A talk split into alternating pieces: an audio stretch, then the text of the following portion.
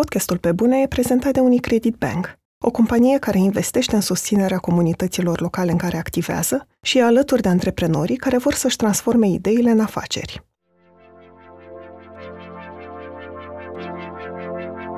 Spiritul meu de competiție nu vreau să mă transforme în ceva inuman, să mă bucur ce tare că a murit un om.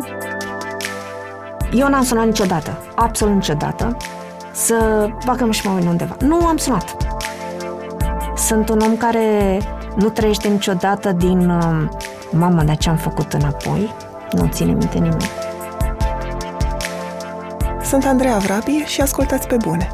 Un podcast sincer, cu oameni creativi, despre cum au ajuns cine sunt și întrebările pe care și le pun. Cristina Bazavan este jurnalist și om de comunicare. A lucrat în radio 12 ani, timp în care a fost redactor șef la știri la Radio 21 și apoi a făcut parte din echipa care a creat brandul Europa FM, ajutând stația să ajungă pe primul loc audiență în doar șase luni de la lansare. Despre perioada petrecută în radio, Cristina spune că nu a știut altceva în afară de muncă, pentru că locuia foarte aproape de radio, ceva ce nu ar mai face acum, pentru că a învățat să țină la sănătatea ei fizică și mentală. În anii 2000 a fost redactor șef la revista Tabu, unde a contribuit la promovarea unui alt tip de jurnalism față de ce se făcea în media românească, prin interviuri în profunzime și texte narrative de formă lungă. În 2011 a renunțat la presa scrisă și de atunci se dedică dezvoltării blogului personal, pentru că îi oferă libertatea de a scrie doar despre lucruri care o interesează și pentru că în continuare crede că viitorul jurnalismului este unul digital. Începând cu această toamnă, este și redactor șef la urban.ro, o publicație de cultură și going out, prin care își dorește să readucă oamenii în sălile de spectacol. Pe lângă scris, Cristina este consultant în comunicare pentru artiști și evenimente culturale, pentru că, spune ea, după ani în care a simțit că a exploatat jurnalistic artiștii, a simțit nevoia de a le oferi ceva înapoi. Bună, Cristina, mă bucur că ai acceptat invitația mea. Bună, bine te-am găsit. Ești jurnalist, om de comunicare, ai și un blog și ai trecut în timp prin radio, presă scrisă, televiziune. Când te gândești tu la tine, seara, de exemplu, ce, ce spui că ești? Care e meseria în care te regăsești cel mai mult și de ce? Sunt jurnalist categoric sau sunt un om care spune povești. Asta îmi place să cred că sunt, pentru că și în partea de comunicare, de PR, la capătul liniei tot niște povești spun reale, întotdeauna, să, să precizăm asta, îi învăț pe oamenii pe care îi reprezint în partea de comunicare să spună poveștile cele mai frumoase din viața lor, cele mai motivaționale, lucrurile din care oamenii au de învățat. Iar în partea de jurnalism, evident, reflect realitatea pe care o găsesc. Care e rutina ta zilnică? Cum arată programul într-o zi obișnuită? Pentru că știu că te trezești foarte devreme. Astăzi, spre exemplu, m-am trezit aproape de 4, puțin peste 4, dimineața, nu după amiaza, dar în general mă trezesc la 5 și de la 5 la 6 este timpul meu absolut de relaxare și de a intra în zi într-o formă foarte frumoasă, foarte centrată pe mine, dar curată, adică fac niște exerciții mentale, fac uh, Uh, îmi beau cafea, evident, uh, fac chiar și niște exerciții fizice și depinde cum mă simt, uh, poate văd un episod dintr-un serial, poate citesc un pic dintr-o carte, e timpul meu de, de a mă încărca eu. De la șase încep să muncesc, după aia pregătesc micul dejun, începe viața în mod normal și undeva în jurul 9 jumate deja am întâlniri și ies din casă viața se complică în traficul din București, dar dacă sunt zile în care n-am întâlniri pentru că am o strategie anume să-mi, să-mi pun întâlniri doar în niște zile de săptămână, ca dacă tot ies din casă să le pun în șir, să fie ușor.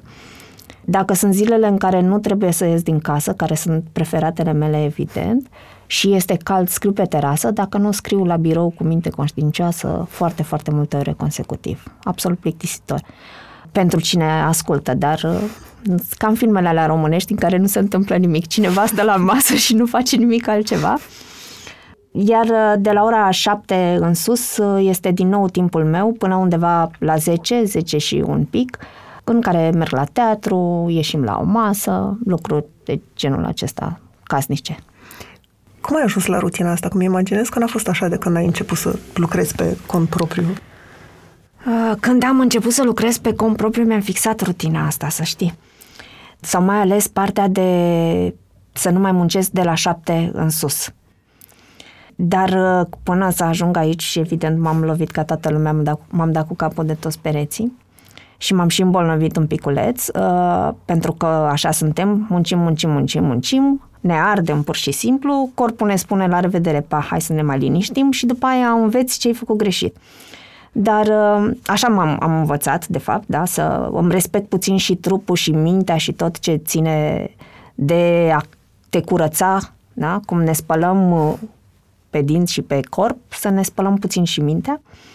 Dar în prima fază a muncii mele am fost uh, cu sânge pe pereți, adică în studenție, spre exemplu, mergeam la școală, mergeam la radio, mă duceam și la școala BBC de radio și televiziune și pe acolo, pe undeva, dormeam. Pentru că nu, adică la momentul lansării Europa FM m-am uh, mutat cu casa mai aproape de sediul radioului ca să pot să dorm mai mult. Ceea ce e absolut inuman, acum cu mintea de acum mi se pare foarte greșit, și nu recomand nimănui să se mute cu casa fix lângă locul de muncă, pentru că eu practic ieșeam din uh, redacție, din radio, mergeam, traversam strada și mă duce, nu vedeam nimic în oraș, da? Șase luni, opt luni, nici alimentar, atât din colț, în rest nimic, ceea ce este absolut greșit, că trebuie să te încarci, trebuie să, să ți se întâmple și alte lucruri în viață. Dar eram tânără, nu știam, doream să fac performanță în meseria mea mi-a trecut. Mai vreau să fac performanță, dar nu în felul ăsta.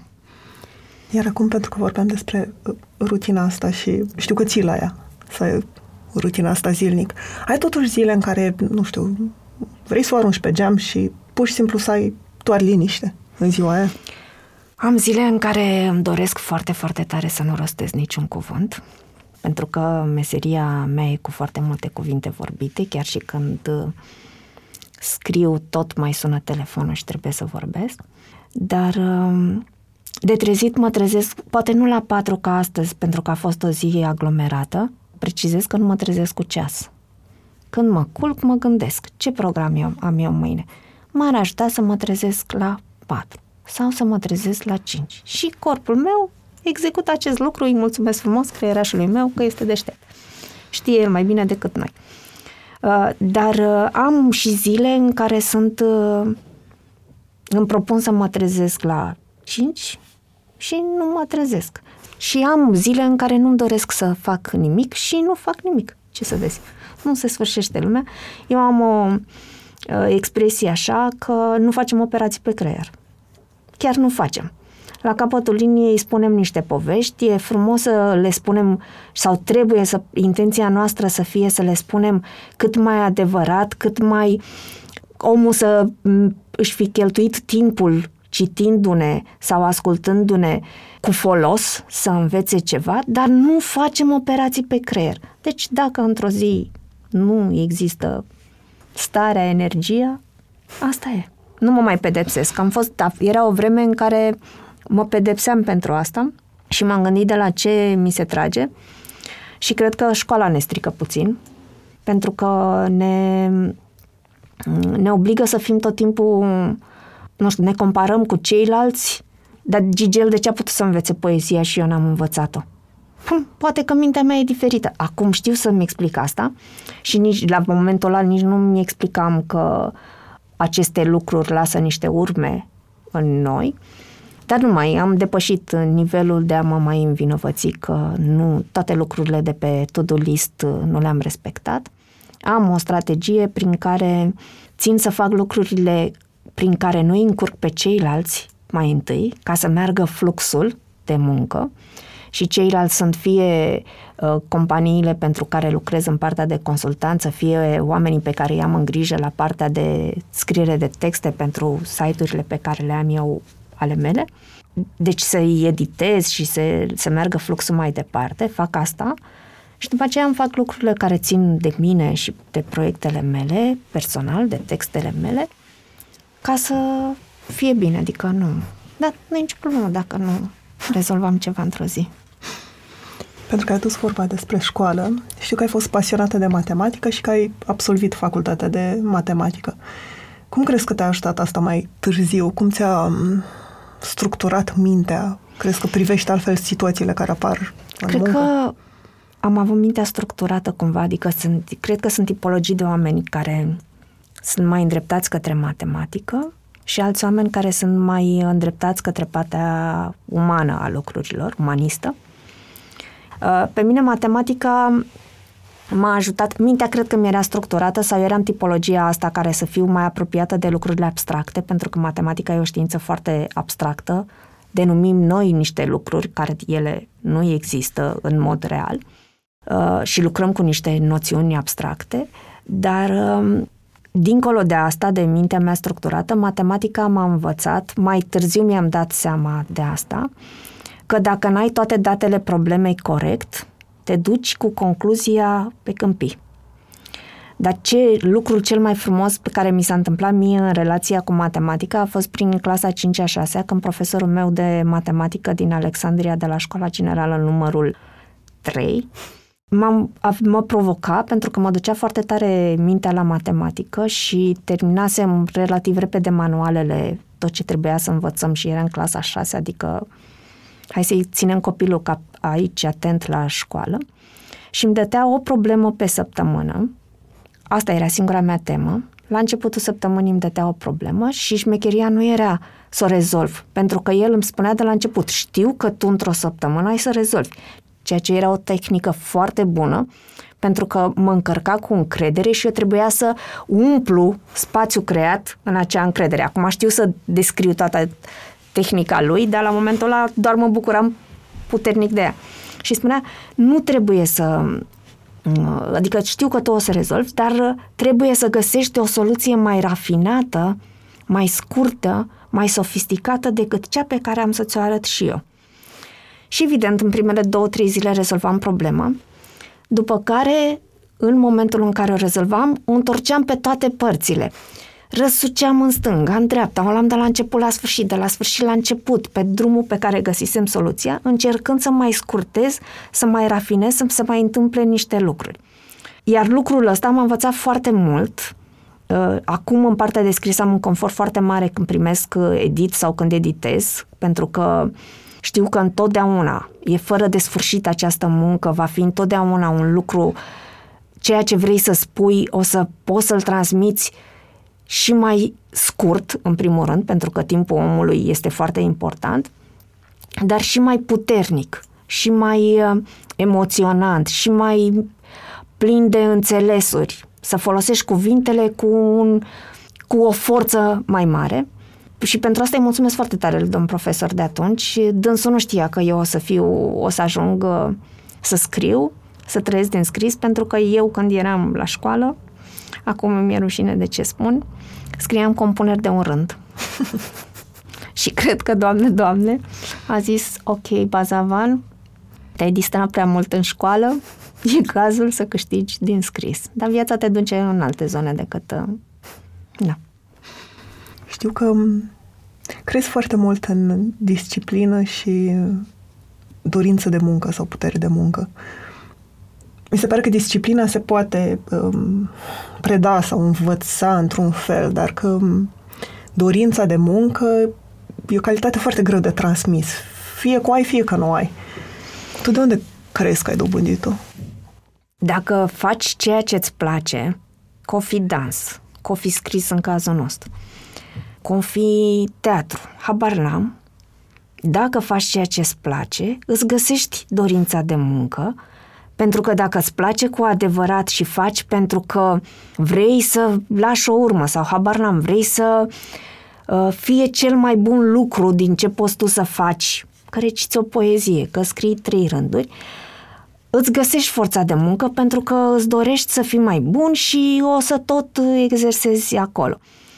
Munca, forța de muncă ne-o găsim, uh, partea mai complicată este să îi lăsăm sau să găsească fiecare om, să găsim fiecare dintre noi noi adevărul despre ce ne place.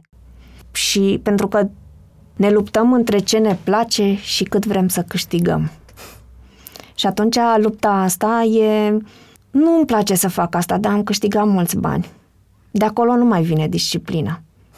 Pentru că faci la o monedă de schimb.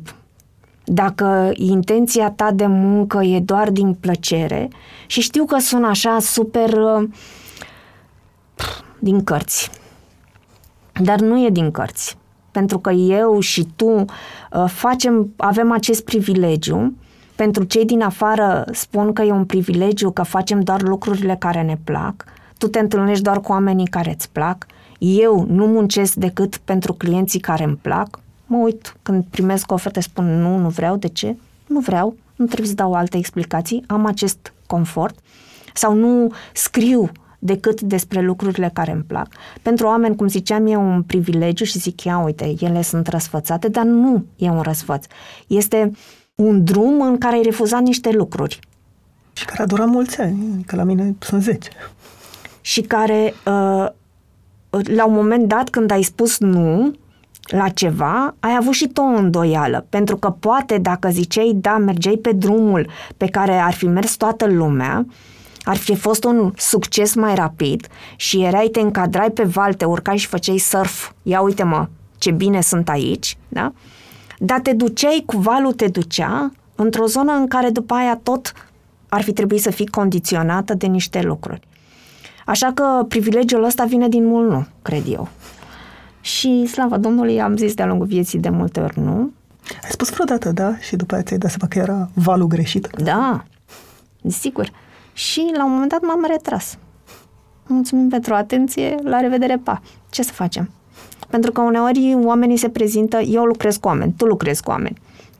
În munca directă cu un om, da, caracterul lui se va vedea mai devreme sau mai târziu.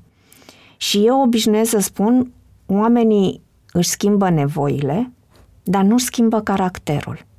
În sensul că, dacă eu am astăzi nevoie de tine, s-ar putea să fiu simpatică cu tine ca să beneficiez ceva. Dar mâine să te trădez pentru că este în caracterul meu să fac asta. Și de fiecare dată când mi se întâmplă lucrul ăsta, că nu pot să schimb caracterul unui om, câteodată, adică în prima fază a muncii tale cu ei, pentru că ei au nevoie de serviciile tale, sunt simpatici cu tine, uh, dar la primul moment în care mă prind că sunt un caracter care e nepotrivit cu ceea ce îmi imaginez eu despre oamenii cu care îmi doresc să lucrez, mulțumim, la revedere. Nu spun niciodată în spațiu public de ce m-am despărțit de muncă de X sau de Y, pentru că nu mi se pare etic, dar nu mai muncim. Cum ar trebui să fie oamenii cu care lucrezi? Oameni. Să fie oameni buni, și eu nu cred că există un om perfect, dar intenția muncilor nu trebuie să fie despre a acumula pentru propria persoană, deși în subsidiar tot timpul, în plan secundar, toți facem niște lucruri din care vrem să avem niște beneficii.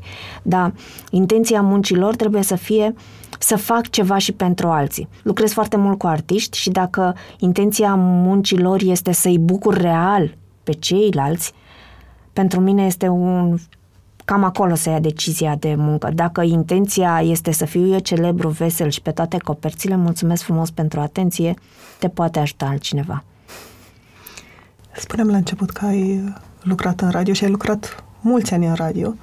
Știu că la un moment dat, când erai la Radio 21, uh, ai făcut trecerea dintr-o poziție editorială, pentru că erai redactor șef la știri, în una de comunicare, promovare, branding. De, de ce fapt, ai renunțat la știri? Exact, dar am vrut să mă las de știri, de fapt. A fost o întâmplare uh, 31 august 97, cred. E ușor de verificat pentru că este ziua în care a, mun- a murit prințesa Diana. În ziua aia eu m-am hotărât că mă las de știri, după ce mă chinuisem foarte tare și învățasem, cum spuneam, în paralel cu facultatea de matematică, fusesem și la școala BBC de radio și televiziune ca să învăț corect să fac știri. M-am hotărât pentru că eram redactor șef al redacției știri, o redacție mică, dar inimoasă. Mulți dintre ei apoi au lucrat la ProTV și în alte locuri foarte importante. Ei crescusem pe toți în spiritul a ceea ce învățasem eu. Mă întorceam de la cursurile de la BBC cu cursurile scrise și le arătam. Să facem și noi așa, adică eram foarte mult pe hai să împărțim cu toții și să învățăm. Crescusem și iubeam, iubeam pe toți oamenii cu care lucram. Numai că, în ziua în care a murit prințesa Diana, m-au sunat pe telefonul fix, căci aveam doar pagere pe vremea aia, și mi-au spus, a murit prințesa Diana. Eram acasă, stăteam într-o garsonieră în drumul taberei, era mama mea în vizită la mine și uh, eu am vorbit cu colegii mei și am zis, a, ce tare, să sunăm la ambasadă, să facem cu tare, că prințesa Diana murise în Paris. Să facem cu tare, să luăm reacții de la nu știu cine, să facem nu știu ce, ca să ne citeze și pe noi, că miza la o stație radio mică este tu să produci niște știri prin care presa, pe vremea aia, ziarele erau foarte puternice, să te citeze în reedițiile lor de seară, pentru că tu produceai mult mai repede decât uh, oricine altcineva. Astăzi internetul rezolvă, completează o parte importantă din aceste lucruri. Și am încheiat conversația și în timp ce mă îmbrăcam, vin și eu acum, o să vin imediat în redacție, în timp ce mă îmbrăcam, mă întreabă mama ce s-a întâmplat. Mama, îmi pare rău, trebuie să plec, îmi cer scuze, mă întorc în câteva ore, a murit prințesa Diana, trebuie să mă duc uh, la redacție să rezolvăm uh, niște lucruri. Și mama mi-a zis, știi ce ai spus când ai vorbit acum la telefon? Ce tare! Mama este soția al Moromete. Adică nu are nici cea mai mică pregătire sau noțiune despre ceea ce înseamnă știrile, nu are nici foarte multă carte. De-aia a zis ce tare și eu mi-am dat seama, m-am dus, m-am suit în taxi să mă duc, că redacția era în piața romană și în taxi mi-aduc aminte clar cum stăteam și mă uitam pe fereastră și ziceam, o, oh, Doamne, am zis ce tare că a murit un om, este cumplit. Și în ziua aia, mă rog, mi-am făcut treaba, tot ce trebuia, pentru că trebuia să-mi fac, dar în ziua aia am decis, era duminică, țin minte perfect, uh, că adio, la revedere, pan, nu vreau să fiu în direcția asta, nu vreau să fiu uh, spiritul meu de competiție, nu vreau să mă transforme în ceva inuman, să mă bucur ce tare că a murit un om. Și a doua zi, luni dimineața, m-am prezentat la domnul director de la stația radio și am spus, eu vreau să mă las de știri. Nu vrei să știi cum s-a uitat la mine? Și a zis, de ce? Pentru că mi se pare că mă dezumanizează, că eu nu vreau să fac acest lucru, vă mulțumesc, dar eu nu mai vreau să fac meseria asta și n-am mai făcut-o în forma aia, deși scriu în continuare, dar am cu totul alt unghi și uh, prefer, uh, chiar și când moare cineva, să găsesc acele unghiuri frumoase care să rămână, pentru că acum internetul uh, îți oferă prilejul sau platforma să rămână niște lucruri pe vecie, la un Google search, uh, să, să găsesc acele lucruri frumoase din viața lui, pe care să le pun într-un text, dar ca, care să rămână ca un omagiu pentru persoana respectivă. Dar nu voi mai face știri, pentru că este ceva rău în mine care nu face bine.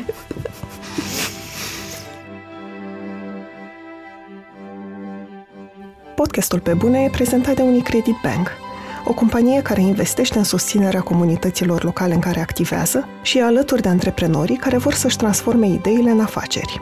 Orice afaceri creative, de la bistrouri, la studiouri de design și la produse de tot felul. Ca să te ajute să crești mai repede, banca te așteaptă în această toamnă, în Cluj și în București, la școală de business-uri altfel, Academia Minților Creative. Dincolo de idei bune, talent, pasiune și dedicare, Succesul sau eșecul unei afaceri ține la fel de mult și de celelalte aspecte ale businessului, de legislație, de contabilitate, de marketing, de finanțare. Experții Unicredit Bank, plus o mulțime de alți mentori invitați, sunt pregătiți să te ajute să găsești soluțiile potrivite. Dacă vrei să te înscrii în Academie, intră pe unicredit.ro și caută Academia Minților Creative. Mai târziu, ai fost redactor șef la revista Tabu, într-o perioadă în care mie mi se pare că au apărut cele mai bune texte în revistă. De la interviuri în profunzime până la texte de formă lungă, unele dintre ele făcute de tine. Și am în minte acum profilul lui Vlad Ivanov, în care, pentru care te-ai dus la Botoșani, orașul din care e, și ai cronometrat cât e drumul de la uh, școala populară de artă până la liceu pedagogic, pentru că el spunea că face șapte minute. Uh-huh. Ce crezi că te-a atras la forma asta de jurnalism? Pentru că era diferit de ce făcusei până atunci. Pentru ca să învăț să scriu această formă de jurnalism, l-am luat pe colegul vostru de aici, Cristi Lopșa, care era la Esquire pe vremea aia.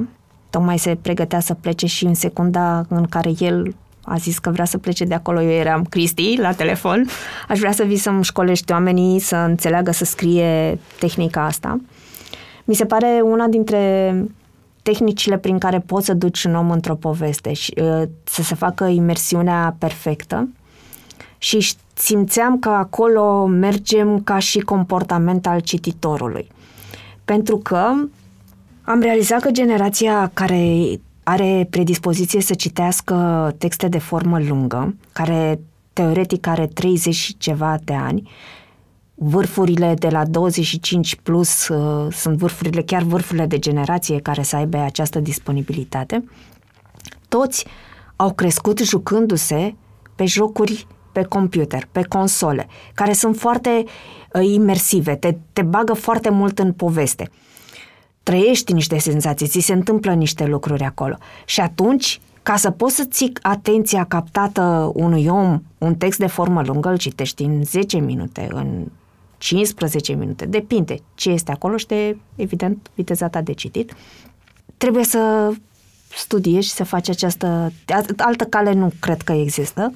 Urăsc textele care sunt din știrile din trei rânduri și cu titluri mincinoase, care zic uh, ceva și, de fapt, când deschizi, este cu totul altceva. Toți ne-am afundat acolo, adică genul ăla prin care îți doresc să-ți captezi atenția din titlu nu ca să afli informația, ci doar să dai click, să-mi faci mie o vizualizare. Noi am cultivat-o aici, uh, în România, în străinătate există mult mai puțin această tehnică, dar noi suntem puțin mai superficiali, îmi cer scuze, alegem calea ușoară, nu o să stăm să scriem mai lung, mai frumos. Cât de dificil a fost pentru tine să produci, să promovezi tipul ăsta de jurnalism, de profunzime? A fost dificil din uh, două perspective. Uh, aveam puterea, pe de o parte era relativ soft în munca cu managementul să fac ceea ce vreau, pentru că aveam puterea decizională să aleg editorial absolut orice ceea ce vroiam, ceea ce este uh, în România de astăzi un foarte mare răsfăț, când nu este business tău. Asta a fost partea ușoară, deci era simplu pentru mine să ia, a fost simplu pentru mine să iau decizia um, de manager să-l aduc pe Cristi Lupșa să îi trenuiască pe oameni. N-a fost greu nici să găsim subiectele, pentru că orice, orice subiect, dacă te uiți cu atenție la el, îl așezi într-un unghi care să aibă o poveste foarte puternică, inclusiv acum oamenii nu o să știe câte pahare avem noi pe masă, dar dacă ne uităm la un pahar care se află pe masă, putem să scriem trei pagini de emoție și plină de filozofie din care să înțelegi ceva despre dacă paharul e mai plin, mai gol și așa mai departe. Deci subiectele se găsesc oricând. Ce a fost foarte greu, o parte din greutate a preluat-o Cristi, dar după ce a plecat Cristi, pentru că cei care nu știu, Cristi a plecat de la Tabu exact în momentul în care s-a decis să facă decât o revistă și și-a început propriul business.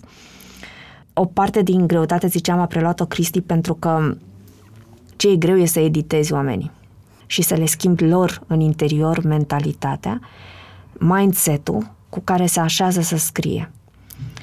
Pentru că să iei niște oameni care fusese obișnuiți să scrie dantele, cum spun eu, Adică lucruri, mă așez eu acum și fac o compunere despre cum mi-am petrecut uh, dimineața și am venit și m-am întâlnit cu tine. Sau, din momentul, diferența între asta și mă așez să scriu despre cum mi-am petrecut dimineața cu tine, știind de la început intenția ceea ce vreau să transmit cu acel text, care este structura pe care vreau să o urmez, adică având uh, cunoștințe despre mai multe posibilități de structuri și ce poți să obții emoțional la nivelul cititorului cu fiecare structură. Deci să treci de la dantele, care e ușor, ne așezăm, facem o compunere, toată lumea poate să scrie. Din momentul în care am învățat alfabetul, toți scriem ceva și să scrii conștient. Acolo a fost destul de greu, și personal am făcut și niște greșeli în ceea ce privește managementul echipei, cu mintea de acum și faptul că acum am un alt uh, business în care din nou trebuie să-i editez pe copii și să-i uh, învăț niște lucruri, nu mai fac greșelile de atunci. Pentru că este foarte ușor să... Tu știi unde trebuie să meargă textul. Citești, ai trimis un om să facă un profil despre X scriitor, să zicem și tu știi de când ai citit ce intervievat el, ce reporting a făcut și cum așa, cam unde, care e calea corectă sau nu neapărat corectă, ci cea mai puternică variantă de a ilustra despre omul respectiv. Dar este versiunea ta.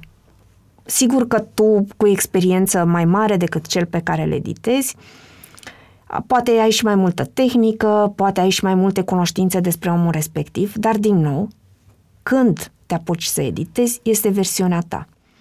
În prima parte de după ce a plecat Cristi, eu n-am avut suficientă răbdare cu colegii mei, nu aveam nici timp foarte mult, deși la o revistă lunară ți se pare că este sanatoriu, că apar, faci, muncești puțin, dar este foarte mult de muncă. Și pentru că n-am avut suficientă răbdare cu ei, să-i las să-și găsească drumul fiecare, am căutat mult, să găsesc calea mult mai repede a textelor și să fie mai, au fost mai degrabă foarte mult varianta mea de text, nu varianta lor. Pentru cine nu scrie, nu are nuanțele a ceea ce spun acum, dar um, ca să explic puțin, înseamnă și ceva frustrare din partea omului care scrie, poate pentru că el uh, uh face un efort, dar fiecare învață în ritmul lui. Unii învață mai repede, unii învață mai uh, încet. Uh, el se așează, dar evident că face greșeli uh, pe drumul prin care uh, mergi până ajunge la forma lui cea mai bună, să editezi pe cineva și să-i întorci un text și crede-mă că am întors până la de 20 de ori, deci am fost cumplită. Uh, este greu pentru cel care primește. Uh, singura mea scuză este că textele îmi doresc să fie cele mai bune. Am același, aceeași nebunie și acum, care e frumos descrisă de tine că m-am dus să cronometrez drumul de la Botoșani al lui Vlad Ivanov, dar astăzi, la editare, îi las pe drumul lor.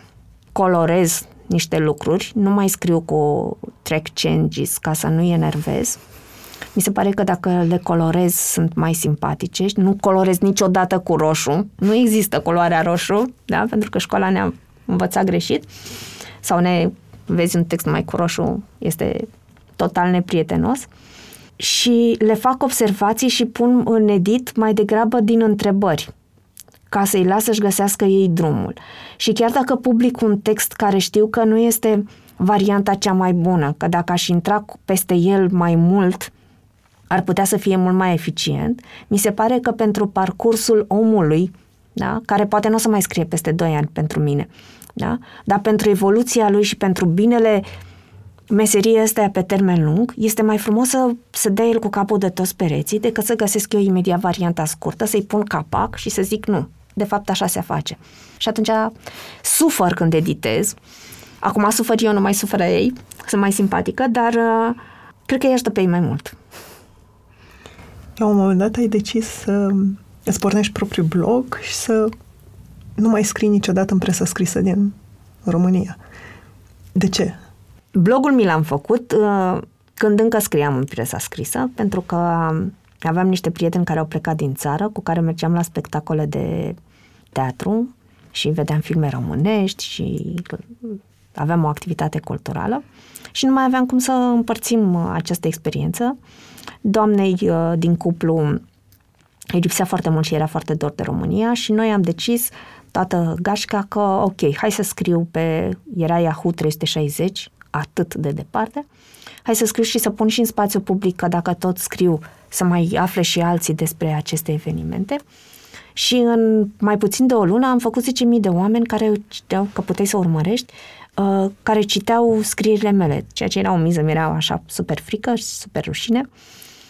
Și uh, de acolo a fost ideea după aceea să-mi fac un blog care a fost mai întâi sub site-ul revistei. M-am supărat la un moment dat și la revedere pa, pentru că mi-au pus publicitate electorală random, știu, pentru că era un algoritm care punea publicitate electorală și fusese în tot rostul, dar nu mă întrebase nimeni și era numele meu și l-am închis pe loc a doua zi, atât sunt de nebună, îmi cer scuze, this is.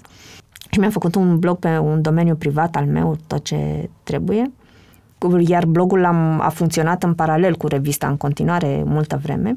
Când am făcut switch și m-am mutat către online, N-am mai vrut să scriu pentru presa scrisă, peste niște ani m-am întors să mai scriu. N-am mai vrut să scriu pentru că una era o decizie mut toate armele și bagajele în online. Pentru că credeai mult în... Foarte online. mult. Mm. O parte importantă din decizia de a pleca de la revistă a fost faptul că nu vreau să ne dezvoltăm în online. Și eu le arătam statistici despre cât de mult crește consumul de cumpărare de telefon mobil deștept și că în curând toată informația va fi în telefon pentru că citesc tot timpul tot felul de trenduri și simțeam că asta va fi direcția. Și managementul spunea, nu, la noi nu o să ajungă, în 10 ani. Într-un an de zile ne-a mâncat situația. Și mie mi se părea că o să pierd timpul și eram suficient de matură, ca să nu zic bătrână, să pot să-mi iau propriul uh, destin în mână și să fac propriul business. Câștigam deja din blog destul de mult ca să pot să fiu independentă financiar. Și atunci de asta am plecat, dar um, credeam foarte mult și cred în continuare în online, în online făcut corect. Încă mai avem de lucrat. Suntem în anii 90 din presa scrisă, când erau bălării pe câste câmpii. Începem să mai creștem acum. Au început să apară multe publicații online care au conținut cu adevărat valoros dar ei au nevoie, toți au nevoie de bani. Un conținut valoros nu se face cu trei lei și cu trei oameni. Dar, cum ziceam, m-am mutat, n-am mai scris, n-am mai vrut să scriu în presa scrisă, pentru că știam, a fost cumva și o decizie de marketing, dacă vrei, de branding personal. Știam că am un public care mă citește. Dacă m-aș fi mutat să scriu, pentru că imediat m-a ofertat o mulțime de reviste să scriu în stânga și în dreapta, editorial, să fac ce vreau eu pe acolo, dar nu vroiam să fac asta pentru că tabu reprezentase cumva și o parte din brandul meu și genul de jurnalist, cum povesteai, pe care l-am dus acolo pentru o revistă de femei uh, a fost important și pentru mine ceea ce făceam. Nu vreau să mă duc într-o altă zonă în care lumea nu scria în direcția asta, în care era cu floricele pe câmpii, prea multe rochițe, bluzițe, fustițe. Și atunci de asta nu mai m-am dus, am vrut să fiu cu toate armele în zona, adică publicul care ar fi vrut să mă citească, sună puțin arogant, dar uh, știam că există un public care mă urmărește, să vină după mine într-un singur loc, nu să mă găsească în mai multe locuri. M-am întors la un moment dat, am scris uh, o opinie pentru lunară și cred că am mai scris niște specialuri pe aici pe acolo, dar niciodată nu și nici nu cred. Acum o să pregătesc eu o variantă în print de la un proiect, dar uh, nu mă voi mai întoarce în print. Cred în printul de colecție, care stă în picioare peste 100 de ani. Eu am acasă, și acum nu sună a laudă, dar toată lumea știe asta. Eu am acasă decât o revistă, cred că dacă mă uit la copertele pe care le avem aici în stânga-dreapta, pot să spun și ce articole sunt. Uh, un decât o revistă stă în picioare și peste 10 ani. Chiar dacă omul ăla nu mai este în funcția sau nu mai în ipostaza în care era în 1900 toamna în care s-a scris. Dar textul este atât de puternic scris și are atât de multe detalii și îți oferă o felie din viața omului, încât tu o să vrei să citești și peste 10 ani despre omul ăla. Sau chiar dacă nu o să vrei, dacă ți ajunge în mână acea publicație, tu o să zici, mamă, cum era pe vremea aia, pentru că e super actual, actual, a, super um, adevărat. Dar asta este o revistă de colecție. O colecționezi, nu este o revistă de consum. Eu cred în genul ăsta, da? Cred în... Um, acum o să fac o comparație frivolă, îmi cer scuze. Sunt publicații care sunt precum șervețelele de hârtie de la masă, pe care le folosești și le arunci, sau sunt publicații precum șervețelul de pânză dintr-un restaurant de lux, pe care le, îl, îl folosești cu grijă și stă foarte aproape de tine pe genunchii tăi cel mai adesea când mănânci. Am vorbit cu mulți oameni la pe bune, de la artiști și antreprenori până la scriitori și fotografi. Au fost alegeri subiective, dar am vrut să invit în fața microfonului oameni care au ajuns să fie printre cei mai buni din domeniul lor. În valoarea perseverenței și a muncii către un ideal, crede și Best Jobs. Prin tooluri și informații online, Best Jobs își ajută utilizatorii să exploreze o multitudine de oportunități și să descopere jobul care le permite să-și valorifice la maximum skillurile și pasiunile. Pentru că, atunci când te gândești la ce vrei să faci, nu este niciodată vorba despre o simplă alegere, ci de a descoperi unde e locul tău. Intră acum pe Best Jobs și descoperă jobul unde poți fi și tu cea mai bună versiune a ta. Întrebam dacă atunci cu blogul, când ai decis să te dedici blogului, dacă a fost și mm, un fel de provocare pentru tine, tu cu tine, să vezi că poți să reușești singură? Nu cred că a fost. Pentru că eu, când am, uh, am avut această mică aroganță în mintea mea, că pot întotdeauna să reușesc singură, pentru că tot ce am făcut, am făcut singură fără să am vreun sprijin. Sigur, uh, am muncit de fiecare dată ca să dovedesc uh, ce pot să fac, dar eu vin dintr-o familie foarte săracă. Când am venit la București eram nimeni pe drum, super obosită de orice întâmplare care mi se... și de drumul de, la, de acasă până la școală. Și am ajuns în relativ uh, scurt timp să fiu, cum ziceam, învățând foarte mult, să fiu redactor șef la o stație radio care se deschisese. Și m-au pus oamenii aia redactor șef pentru că învățasem, eram la momentul ăla, după ce am făcut școala BBC și de radio și televiziune, cel mai educat în domeniul respectiv Sigur, așa era presa, așa era contextul la momentul ăla, din stația respectivă. Când am plecat de la Europa FM, am plecat pentru că obosisem, era foarte, foarte greu. N-am, am ajutat un pic la lansarea Radio Guerilla, dar după o pauză, pentru că nu aveam, având funcție de conducere, n-am avut voie să aveam un contract prin care trebuia să nu muncesc o perioadă pentru ceva concurent. Dar de fiecare dată, orice job pe care eu l-am avut, l-am obținut eu, nu că m-am dus și am solicitat, ci pentru că mi-a venit. Și atunci în mintea mea cumva este setat că pot să fac orice. Pentru că nu m-a ajutat niciodată, nu, mie mi se mai întâmplă să mă sune oamenii și să-mi zică bagă-mă și pe mine undeva. Să fiu și eu în față la ceva. Oribil. Eu n-am sunat niciodată, absolut niciodată, să bagă-mă și pe mine undeva. Nu am sunat, da? Îmi povestea un, un amic care se ocupă cu conferințe despre X și Y, care îi solicită să fiu și eu vorbitor la conferințe. Eu n-am sunat niciodată. Niciodată. Vorbesc la conferințe, câteodată e cumplit, cumplit în sensul că e greu, nu mi se întâmplă nimic greu acolo, dar că nu sunt în zona mea de confort foarte mare, dar n-am sunat niciodată, bagă-mă și pe mine în față. Și atunci pentru mine de să mă mut uh, în zona de blog, în momentul ăla pentru mine era doar o altă platformă prin care pot să arăt ce știu să fac. Am avut această aroganță, îmi pare rău, sper că am folosit-o totuși cu o intenție bună, că știu să fac bine niște lucruri. Muncesc pentru această aroganță, ca să susțin această aroganță, în sensul că citesc foarte mult și despre tehnici de scriere, am făcut și niște cursuri, tot felul de lucruri din zona asta, dar rămâne această aroganță în mintea mea, poate nu e exprimată neapărat tot timpul în spațiu public, că pot să fac eu lucrurile un pic mai deștept decât mulți alții. Și atunci blogul pentru mine a fost doar o platformă. Sigur că în primele șase luni am muncit foarte, foarte mult, pentru că primeam ce, mi se, ce am făcut în primele șase luni, toată lumea în primul, cumva cu un grad foarte mare de simpatie, îmi oferea tot felul de proiecte să muncesc. Am vrut să nu-i dezamăgesc pe niciunul dintre ei, toți care mi ofereau proiecte, pentru că mi se părea foarte drăguț că vor să mă susțină.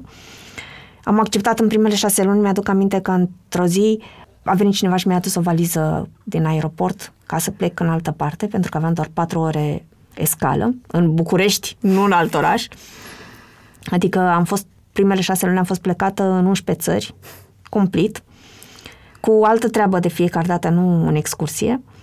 Uh, dar uh, nu vreau să-i dezamăgesc nici pe oamenii respectivi și vreau să am și o activitate care să fie demnă pentru cititorii mei. Astăzi nu cred că aș mai face acest lucru, poate și pentru că am îmbătrânit. Asta se întâmpla în 2011, nu sunt chiar foarte, foarte mulți ani.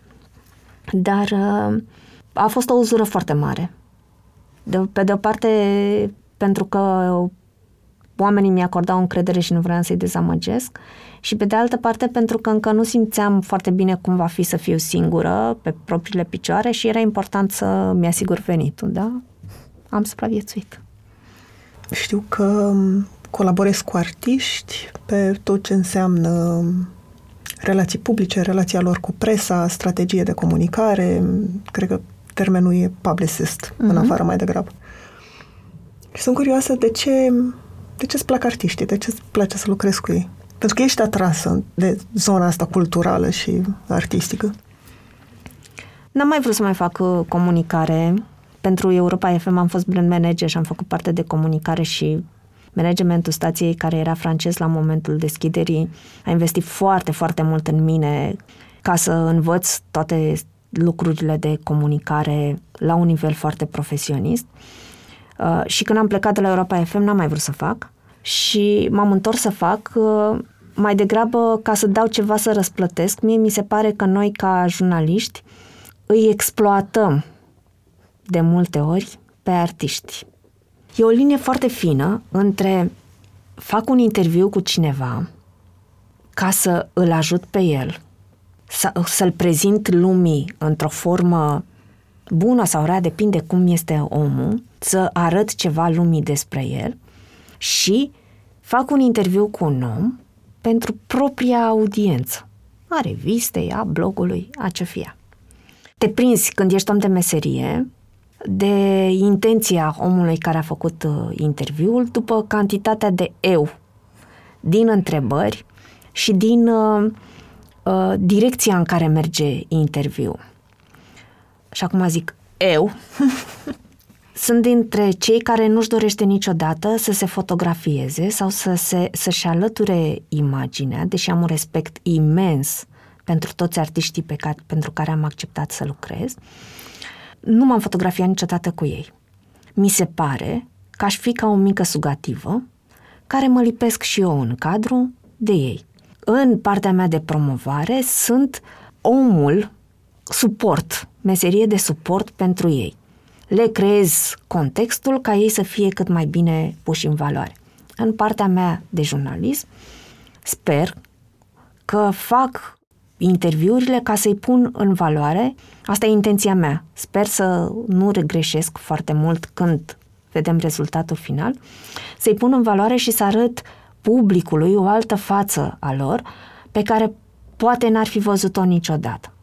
Și de asta m-am întors la comunicare, să muncesc pentru artiști, cu această hai să dau ceva înapoi pentru lucrurile pentru care i-am exploatat în viața asta. Sper că îmi plătesc datoria, pentru că i-am exploatat, evident. În prima parte de tabu am exploatat foarte multă lume și e la limită, e o linie fină. Astăzi, dacă sunt fără lipsă de modestie, oricare mare actor român și îl rog, te rog frumos hai să ești în proiectul X, hai să facem un interviu, să-l pun pe site-ul meu, ei vor spune da, pentru că uh, au încredere în mine, am un background și așa mai departe. Îi sun când au ei nevoie, nu mă trezesc niciodată așa în hău pentru că am eu nevoie, dar sunt conștientă că îi aleg când ei sunt într-un context în care sunt pe val, da? ca o premieră, un spectacol sau ceva, și eu îi exploatez puțin din această audiență. Și atunci e frumos să dau și ceva înapoi. Din ce... Pentru că ai, ai menționat de mai multe ori în interviu că acum pregătești sau ești implicată în altă publicație. Din ce nevoie personală ai decis să te implici în urban.ro? Eu am blogul meu, un businessul meu, din care e totul absolut minunat, dar am vrut să fac urban.ro, care e o platformă de going out foarte up market. Adică vorbește despre teatru, film, balet, operă, expoziții super sofisticate. Sigur există și partea, cum eram puțin mai devreme, ușor uh, frivolă, spunând rochițe, bluzițe, fistițe. adică partea de modă, modă și partea de beauty, dar sunt din, prezentate dintr-o perspectivă puțin diferită, pentru că noi astăzi consumăm moda din fotografii de pe Instagram, după cum ne taie pe noi capul și moda înseamnă mult mai mult de atât. Uh, deci m-am întors să fac astea pentru că astăzi în România sunt foarte puține informații în spațiu public despre lucrurile frumoase care sunt în jurul nostru. Eu mă pricep doar în zona asta și contactele mele sunt doar în zona asta și de aia îmi doresc să, mi-am dorit să pun acest, să creez acest site. Da? Dacă noi nu scriem că se întâmplă nu știu ce spectacol care e foarte accesibil, dacă eu ți-aș spune astăzi că Există la Teatrul Național, nu mai există ce exemplu o să dau acum, dar a existat, a fost în urmă câteva zile spectacolul, un spectacol de balet inspirat de Revoluția de, de la 1989, care se numește Revolta, creat de o dansatoare, de o coregrafă care nu se născuse atunci și o perspectivă despre libertate din cu totul alt unghi decât te-ai fi așteptat, deși se numește Revolta și te-ai gândit că este ce revolt aveau oamenii și câtă ură și ce probleme existau acolo și îți dau contextul să știi să te uiți la acel spectacol de dans, poate că tu n-ai fost niciodată într-o sală de spectacol și zici, Doamne, dansul este ceva atât de complicat, nu e pentru mine. Dacă ți așezi într-o formă frumoasă, te duci să încerci. Și scopul meu, pentru care unul dintre scopuri, a fost fix să ducem mai mulți oameni în sala de spectacol. Asta e un motiv. Alt motiv este pentru dorința mea de a ajuta pe artiști de orice fel, tocmai ca să payback pentru lucrurile și pe care ni le oferă nouă ca spectator, dar și pe care mi le oferă mie ca profesionist, pentru că intenționez uh, anul viitor să Site-ul este doar o platformă prin care fac, adun o comunitate, dar anul viitor intenționez să fac o fundație prin care să ofer uh, burse celor artiștilor din aflați la început de drum, studenților mai degrabă, în foarte multe zone, din mai multe zone, ca să, și să le creez contextul în care să pornească, trebuie să fie foarte talentați și să chiar să aibă nevoie de banii respectivi, le creez contextul să plece mai ușor în domeniul respectiv. O să dau puțin din casă și o să spun că atunci când te-am invitat să vii la Pe Bune, primul tău răspuns a fost că oamenii pe care îi invit aici au făcut lucruri mai importante decât tine. E o modestie care m-a înduioșat într-un fel, dar m-a făcut și să mă întreb dacă simți că lucrurile importante pe care le-ai de făcut abia urmează. Și ce înseamnă lucruri importante, de fapt? Sunt niște oameni care au lăsat uh, niște urme, invitații tăi care au făcut niște lucruri care au fost uh, cu adevărat uh, memorabile în contextul național. Dacă îi întrebăm să ridice două degețele oamenii care ne ascultă dacă știu cine e Cristina Bazavan, s-ar putea să vezi că nu știe lumea cine sunt. Asta este prima observație care nu este despre modestie, este despre să ne așezăm corect în rând și să știm ce știm să facem. Sunt un om care muncesc în culise, că asta este meseria mea nu știu, adică îmi doresc clar să fac niște lucruri mai importante de aici încolo. Sunt un om care nu trăiește niciodată din uh, mamă, dar ce am făcut înapoi? Nu ține minte nimeni. Scuze, doar tu că te-ai documentat. Adică, sincer, dacă întrebăm niște oameni astăzi dacă își aduce cineva aminte despre interviu cu Vlad Ivanov, pe care jurnaliștii din România, când se mai apucă cineva să facă interviu cu Vlad, îl citează, fără să mă citeze pe mine, dar văd expresii de acolo, că știu exact cât am muncit pe textul ăla. Apropo de perfecționism și de mică nebunie, în acel text, acum vă dau o provocare, se află pe blogul meu, că nu mai există în print, nu mai există revistă, e un verb pus greșit într-o frază. Eram în mintea uh, autor, în mintea lui Vlad, ca tehnică de scris și trebuia să fiu la prezent și undeva la trecut. Dacă îl găsiți, da o bere. Sufăr pe care există acel. Nu-l modific, deși în, fiind în online aș putea să-l editez oricând, nu vreau să fac acest lucru. Adică mi-asum ce prostie am făcut atunci. Nu e atât de gravă, dar e. Deci nu trăiesc din ce am făcut, oamenii nu știu.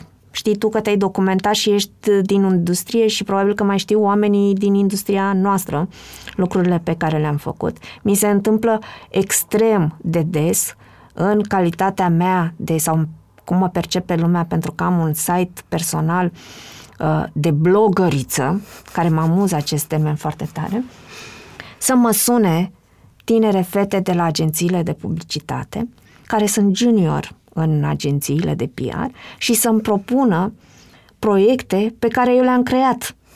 Să mă asociez cu proiectul X pe care eu l-am creat la Festival de Teatru de la Sibiu sau uh, la Ideo Idei sau habar n-am, da?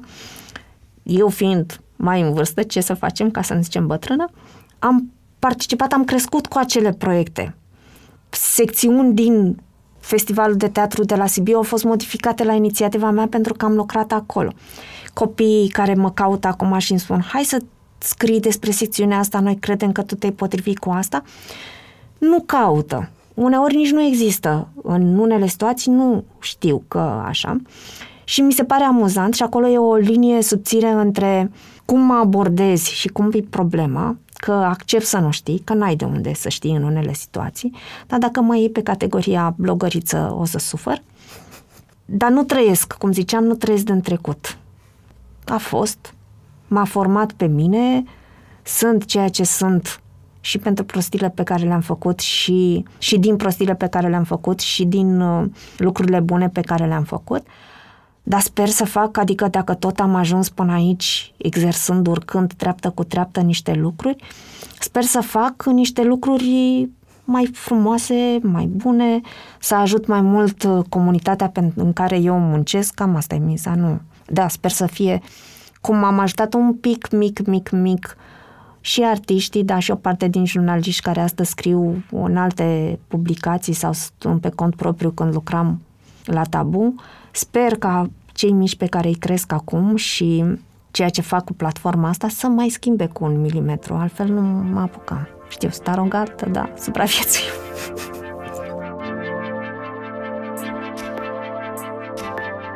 Mulțumesc că ne-ați ascultat! Pentru mai multe episoade, mergeți pe SoundCloud, iTunes, Spotify sau în orice aplicație de podcast folosiți. Pe bune este un podcast produs de Dor, editor de sonet e Horia Baldea, tema muzicală e compusă de Alex Turcu, asistent de producție e Alina Șincu. Nu uitați, dacă v-a plăcut episodul, dați-l mai departe, ca pe bune să ajungă în căștile cât mai multor oameni.